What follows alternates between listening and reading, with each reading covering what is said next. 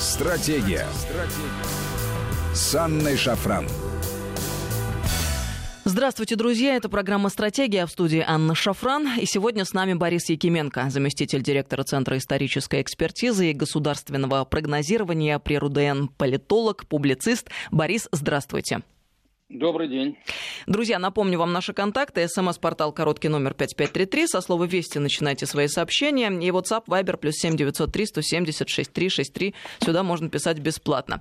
А, Борис, ну давайте вначале пару слов скажем все-таки по следам а, встречи Владимира Путина угу. с Алексеем Кудриным, поскольку это, ну, крайне интересно, учитывая, что мы только что подробно прослушали доклад э, господина Кудрина. Ну, конечно, это впечатляет. Я напомню, друзья, э, по словам Алексея Кудрина, счетная палата в этом году выявила бюджетные нарушения на 50 миллиардов рублей. 50 миллиардов рублей. Ну, просто космические, конечно, цифры, сложно представить обычному человеку. Было проведено 169 проверок, половина из них связана с бюджетом. Скрыто 20 нарушений, которые требуют правовой оценки Генеральной прокуратуры и Следственного комитета. Документы отправлены, а, по словам Кудрина. А, также вот интересно, что наблюдается сильное отставание от намеченных планов по газификации страны. А, было сказано о том, что за три года эти планы выполнены только на 15%. И вот еще крайне интересный момент. Кудрин также доложил президенту, что в этом году пройдут проверки по поводу выплат врачам, которые борются с ковидом, э, расходование бюджетных денег, выделенных на закупку аппаратов ИВЛ и другого оборудования в рамках борьбы с коронавирусом. Ну, тут, э, конечно же, возникает сразу несколько вопросов. Например, один из них э, звучит так, а ответит ли кто-нибудь э, в конце концов за такие вот нарушения по таким космическим цифрам, 50 миллиардов рублей, я напомню, или это все останется лирикой, а как это у нас периодически бывает, я имею в виду доклад счетной палаты, и получит ли, например, топ-менеджмент «Газпрома» по результатам года премиальные выплаты? Э, вот э, хотелось бы узнать. И, кстати говоря, сегодня еще одна новость прошла. Она как-то несколько, э, на мой взгляд, конечно, издевательски звучит. Вот на фоне доклада Кудрина президенту правительство выделило дополнительно более 200 миллионов рублей на выплаты учителям. Как вы считаете, э, Борис, вот эм, на один из тех вопросов, э, которые я только что обозначила, э, есть ли ответ у нас уже сейчас? Можем ли предполагать? Или все-таки может быть интрига? Ну, вы знаете, интриги, я думаю, здесь нет. Здесь есть одна очень серьезная проблема. Дело все в том, что вот в том, что вы сейчас сказали, да, видно, совершенно очевидно то, что мы имеем дело не с коррупцией мы имеем дело с безумием. То есть это означает, что эту категорию невозможно ну, вместить в какие-то понятные логистические рамки и соответственным образом организовать борьбу э, с этим. Потому что, понимаете, когда на Западе коррупция есть, она там действительно есть, она имеет понятные экономические рамки. Это 5% от сделки или 10%. То есть там понятно, что с этим делать и как это выглядит. А когда у нас берут 200 миллионов, выделенные на ИВЛ, и прибавляют к ним, соответственно, 48 миллиардов 800 миллионов, почему?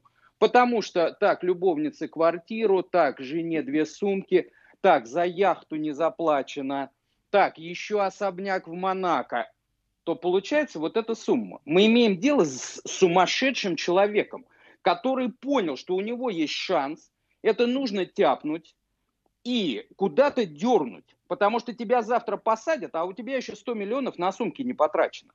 Это, знаете, у меня был такой случай, так сказать, у одних моих знакомых, он очень крупный предприниматель, все прочее, он дал своему водителю отвезти в банк 50 миллионов рублей, в котором он был знаком много лет, этот водитель был его личным помощником, и водитель удрал с этими деньгами. Почему? Потому что я понимаю, он никогда в жизни такую сумму в руках не держал. Он ее увидел и сошел с ума. Он понял, это мой шанс. Все. Э, он просто обезумел. И тут же исчез, помчался тратить эти деньги. Так вот с этими людьми это происходит. Самое ужасное, что мы имеем дело с безумными людьми, сумасшедшими, которые без конца покупают квартиры, яхты, машины. Все, они не понимают. Это просто, это, ну, вот я говорю, когда смотришь на такого человека, страшно делать. Потому что ты понимаешь, что это уже не человек. Поэтому вот в чем проблема. Самая большая, на мой взгляд, когда мы слышим эти цифры. И просто давайте их сажать, давайте их развенчивать, давайте их позорить по углам. Это бесполезно. Потому что сумасшедшего можно развенчать или опозорить, или каким-то образом внушить ему мысль о том, что так делать нельзя. Но нет, конечно. То есть здесь глубочайшая ментальная проблема. И решать ее нужно. Каким образом? Э, опять же, то, о чем мы с вами говорили, целеполагание должно быть. Надо, надо понимать, для чего живет страна, куда мы движемся. Как только появится цель, станет понятно, что все, что вот происходит такого рода вещи, преступно. А сегодня вот мы с вами возмущаемся, а огромное количество людей говорят, а что, нормально, парень, жить имеет, все в порядке. Сегодня вон, а Ефремов какой-нибудь, да, сколько у него защитников? Тысячи. Хотя, казалось бы, ну все ясно. Ну да, нам казалось, что театр абсурда это театр, Э, в театре бывает. Но, как выясняется, в последнее время все это абсолютно наши реалии, в которых мы существуем уже, как выясняется, довольно долго. Но некоторое время этого не замечали. В 2020 году у нас прозрение произошло. Мы сейчас на новости должны прерваться, продолжим через несколько минут. Я напомню, сегодня с нами Борис Якименко, заместитель директора Центра исторической экспертизы и государственного прогнозирования при РУДН, политолог-публицист. Стратегия. Стратегия с Анной Шафран. Здравствуйте, друзья. Мы продолжаем беседу. С нами сегодня Борис Якименко, заместитель директора Центра исторической экспертизы и государственного прогнозирования при РУДН, политолог, публицист. Борис, вы на связи?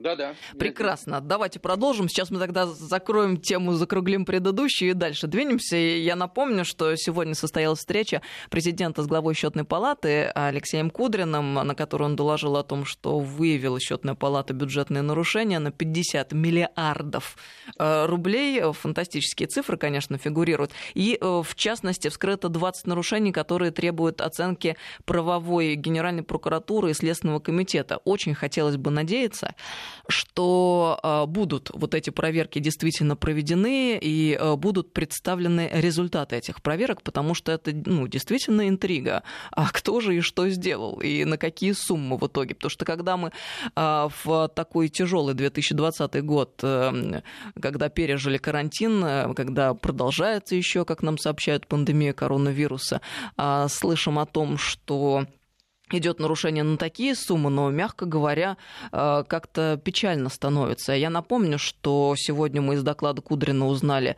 о необходимости проверок э, средств, выделенных в частности на закупку аппаратов ИВЛ и другого оборудования в рамках борьбы с коронавирусом, о проверке по части выплатам врачам, которые борются э, с ковидом. Вот все это происходит. И вы знаете, Борис, вы конечно, э, вот очень правильную мысль озвучили перед уходом на новости. Я бы ее хотела продолжить. А почему вот так происходит? Ну, то есть это э, вообще, в, в принципе, там сложно представить нам, простым смертным, цифры такие. Но можем ли мы э, вот предъявлять какие-либо претензии? Даже вот, извините меня, как это вот э, вопиюще э, не, звуч... не прозвучало бы сейчас государство. Почему? Потому что ведь мы э, вообще-то вот так, если положить там, положа руку на сердце, а, согласились а, с установками, которые были а, даны нам, как государству, обществу еще, наверное, в начале 2000-х годов о том, чем мы руководствуемся.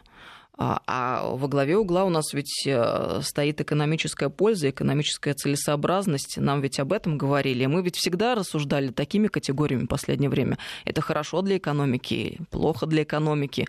А растут ли цифры или падают цифры. Ну а если мы руководствуемся такими показателями, то совершенно логично отсюда вытекает, что образование – это услуга и прочее, прочее, прочее. Что ж потом удивляться, что у нас с образованием такие проблемы, такие провалы у молодого поколения уже вот со знаниями, умениями и навыками.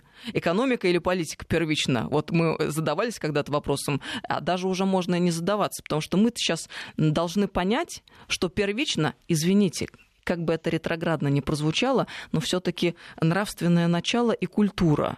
Потому что если человеку не объяснили, что такое хорошо, что такое плохо, и не укрепили эти знания в школе, в университете, то потом что ж пенять-то? На зеркало, коли рожа крива. Вот, Борис, а как вы считаете, у нас это осознание э, вот может ли произойти в ближайшее время, или нам с этим жить еще долго? Вот я имею в виду о соображениях экономической пользы и о нравственном начале, о культуре. Ну, вы знаете, вообще вот этот вопрос, да, что важнее, человек или экономика, ну, на этот вопрос дал ответ еще Христос в Новом Завете, когда да, возник вопрос, суббота для человека или человек для субботы. А, и, безусловно, мы знаем, что он стоял на тех позициях, что, конечно, а, в общем, суббота для человека, а не наоборот. Поэтому сегодня, к сожалению, вот есть вот это чудовищное словосочетание экономическая эффективность. Кто эффективен, тот хорош, причем и в моральном смысле. Кто неэффективен, тот плох. Поэтому не случайно там какой-нибудь неэффективный чиновник, например, да, в экономическом смысле, очень часто оказывается потом, когда его начинают копать, заодно и моральным разложенцем. А, потому что считают, что это, эти две вещи связаны между собой, хотя на самом деле это не так. А есть еще так эффективные проходимцы. Да, и, кстати, они очень эффективны. Остап Бендер был чрезвычайно эффективен, если мы помним. И таких примеров можно привести сотни. Но просто вопрос здесь в том, опять же, вот мы здесь возвращаемся к этой проблеме, да, ну вот, пройдет ли это, как скоро это пройдет. Вот, к сожалению, когда человек, э, а человек главный вообще объект и субъект истории, ничего другого быть здесь не может, и главный объект и субъект приложения силы, усилий государства и все такое прочее, ну вот, то как только человек из этой схемы выпадает, все становится неважно. Вернее, на его место становится что-то другое. Вот когда нет понятной, внятной власти, например, да, когда нет четких, понятных стратегических целей, для чего живет страна, куда она направляется, в какие сроки э, цель будет достигнута, когда нет морали и культуры, всего прочего. Что становится самым ощутимым, понятным критерием э, успешности человека, его продвинутости и всего прочего? Деньги. Деньги. Много денег. Значит, чем больше у тебя денег, тем ты лучше, тем ты эффективный. Все прочее. Деньги становятся эквивалентом власти. Все можно купить. И поэтому эти люди набирают деньги, потому что они таким образом набирают власть они становятся значимы. Почему, когда этих людей развенчивают, у них прежде всего деньги отнимают? Не потому что справедливость восстанавливают, а потому что власти лишают. А, поэтому вот в чем главная, ключевая проблема. Сегодня с кем не заговорить, деньги, есть деньги, нет денег. Когда они будут? А если их не будет? А если у тебя нет денег, то с тобой не о чем говорить. То есть вот что происходит, когда человек оказывается на периферии вот этих процессов. Все равно что-то главное, все равно что-то выходит в центр. И этому приходится, естественно, служить. И потом говорят, ну да, если нужно потратить много денег или убить человека, то, наверное, может быть, стоит его как-то убить или, по крайней мере, каким-то образом его искоренить для того, чтобы не тратить эти деньги. Мы же таких рассуждений довольно много знаем, прямых и косвенных, да? Они и на Западе звучат очень активно в этом продвинутом демократическом обществе и так далее. Там, особенно, когда мы видим нефтяные войны, сколько ради них было погублено людей. Поэтому вот, э, вот эта проблема. Вот Борис, это, к сожалению, проблема. Прошу прощения, сейчас срочную новость да. зачитаю. ТАСС да, передает. Да. Президент Беларуси Александр Лукашенко назначил Романа Головченко премьер-министром страны Лукашенко таким образом начал формировать правительство. А вот это срочная новость, э, потом будут дополнения, но мы с вами продолжаем нашу беседу. А давайте тогда угу. вот э, немного поясним нашим слушателям вот эту логическую цепочку. Ведь те люди, э, которые эм, имеют власть в итоге благодаря деньгам, которые у них да. есть, они же являются одновременно мейнстримом, лидерами общественного мнения, они являются образцами для подражания. Они, как ни крути, в любом случае случае стоят на вершине этой лестницы, и на них ориентируется и все остальное общество. А откуда, в принципе, взяться другой модели, если предлагается только одна? Ну, таким образом, мы должны понимать эти э, простые, очевидные истины. Если нам демонстрируется эта модель, значит, она будет воспроизводиться а, или есть какие-то другие варианты? Ну, вы знаете, варианты есть. Если мы посмотрим, например, на весь опыт громадный тысячелетний опыт русской православной церкви, то э, кто являлся центром притяжения громадного количества людей оставался в истории. Те, кто с точки зрения современного вот этого продвинутого и успешного человека абсолютные лузеры. Там какой-нибудь преподобный Сергий, да, или Сава Сторожевский, они все раздавали, они все бросали, им предлагали ну, митрополичьи должности и громадные деньги, а они не соглашались. То есть это были люди, которые жили поперек тех тенденций, которые всегда существовали. Но именно эти люди сегодня, по прошествии уже там 600-700 лет, привлекают к себе тысячи людей. То есть, оказывается, это не главное. Сколько мы знаем вот этих случаев, если сильно напрячься, мы можем вспомнить каких-то миллиардеров 90-х, которые давно уже сгинули, э, то покончили с собой, то там в пьяной драке в какой-нибудь погибли. Много их сегодня вспоминают, многие ли возвращаются к ним в своих мыслях? Да нет, как говорят, раньше, чем выгорели свечи у гроба, уже забыли. Поэтому, понимаете, есть что противопоставить, тем более в нашем обществе, которое Э, у которого очень сильна вот эта внутренняя невысказанная религиозность. Э, поэтому люди так легко и идут иногда за какими-то ложными кумирами, потому что они готовы верить. Это, к счастью, у нас есть, в отличие от западных людей, где уже это, где вера превратилась, ну, вообще церковь превратилась в часть культуры. Э, поэтому, на мой взгляд, есть здесь о чем говорить и есть что противопоставить. Не все так плохо. Другое дело, что нужно говорить об этом на современном языке. Если мы начнем говорить языком церковных проповедей, паки и паки, данде, дандежи там, э, и, и же херувимы, как из известного фильма, то многого ли мы добьемся? И проблема именно в этом. Есть о чем говорить, есть актуальные примеры, но нет языка, на котором можно было бы их объяснить. Ну, может быть, мы в первых строках э, должны были бы озаботиться проблемами э, образования. Я прошу прощения, это, наверное, так набило оскомину разным э, нашим властьпридержащим людям, но, тем не менее, вот от этого никуда не денешься. Я накануне тут выходные ездила в командировку, и встречал меня молодой человек, я поинтересовалась возрастом, какого года рождения, он сказал 90-го года. Так вот, у нас там, пока мы ехали, беседа завязалась относительно реалий современных.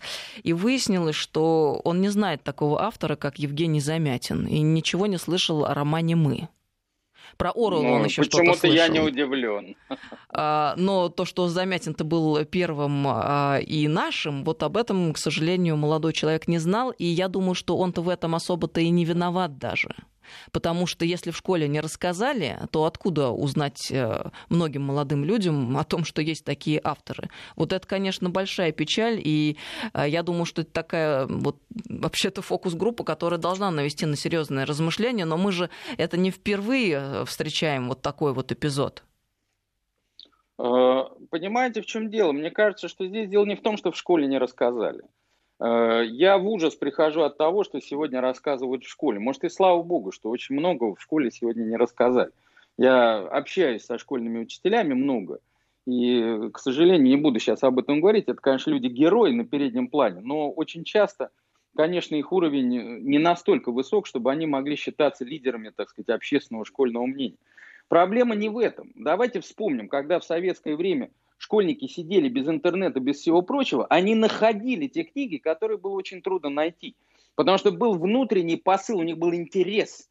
У них сформировалась масса вопросов, и они начинали искать ответы на эти вопросы. И в какие-то вообще фантастические дебри. Я хорошо помню, как сам я в 10 классе под партой на химии читал Альберта Швейцера «Культура и этика» в захлеб, потому что действительно там то, что он говорил, я в первый раз в жизни вообще с этим встретился, и он тут же почувствовал, как он высказал множество ответов на те вопросы, которые меня интересовали. А кто ищет, тот всегда найдет.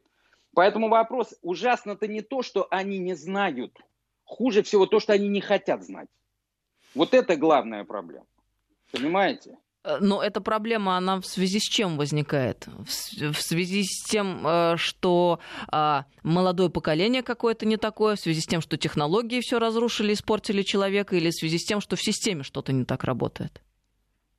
Присыщенность. Понимаете, им кажется, что ответ на любой вопрос очень легко найти, он где-то рядом. Достаточно нажать несколько кнопок, и вам тут же выскочит правильный ответ на любой вопрос.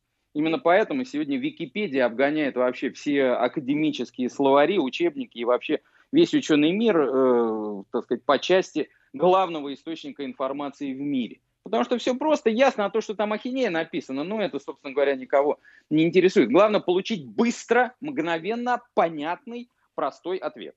Э, поэтому э, в этом э, проблема. Поколения всегда одни и те же. Понимаете, я как раз тут не склонен там ругать молодых людей. Все то есть у каждого поколения свое время, своя правда, и в конечном итоге, в общем, я убежден, что из них э, получатся очень даже неплохие люди. Просто, может быть, они будут по-другому говорить и о других вещах, но тем не менее это не значит, что они будут какие-то неправильные.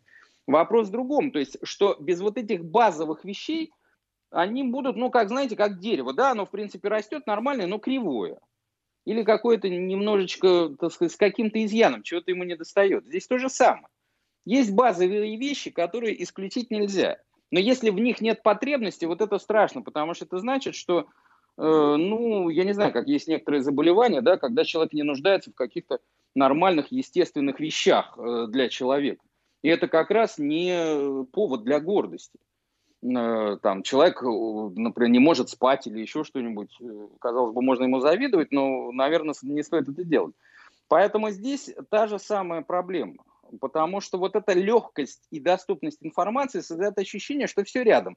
Стоит только протянуть руку и взять. А никто не хочет ее протягивать, потому что именно потому, что он сознает, да что, в общем, в любой момент я могу чем-то воспользоваться. И так он, собственно говоря, сидит и вот в каком-то своем таком абсолютно бездуховном и безидейном пространстве, потому что всего слишком много и все слишком доступно.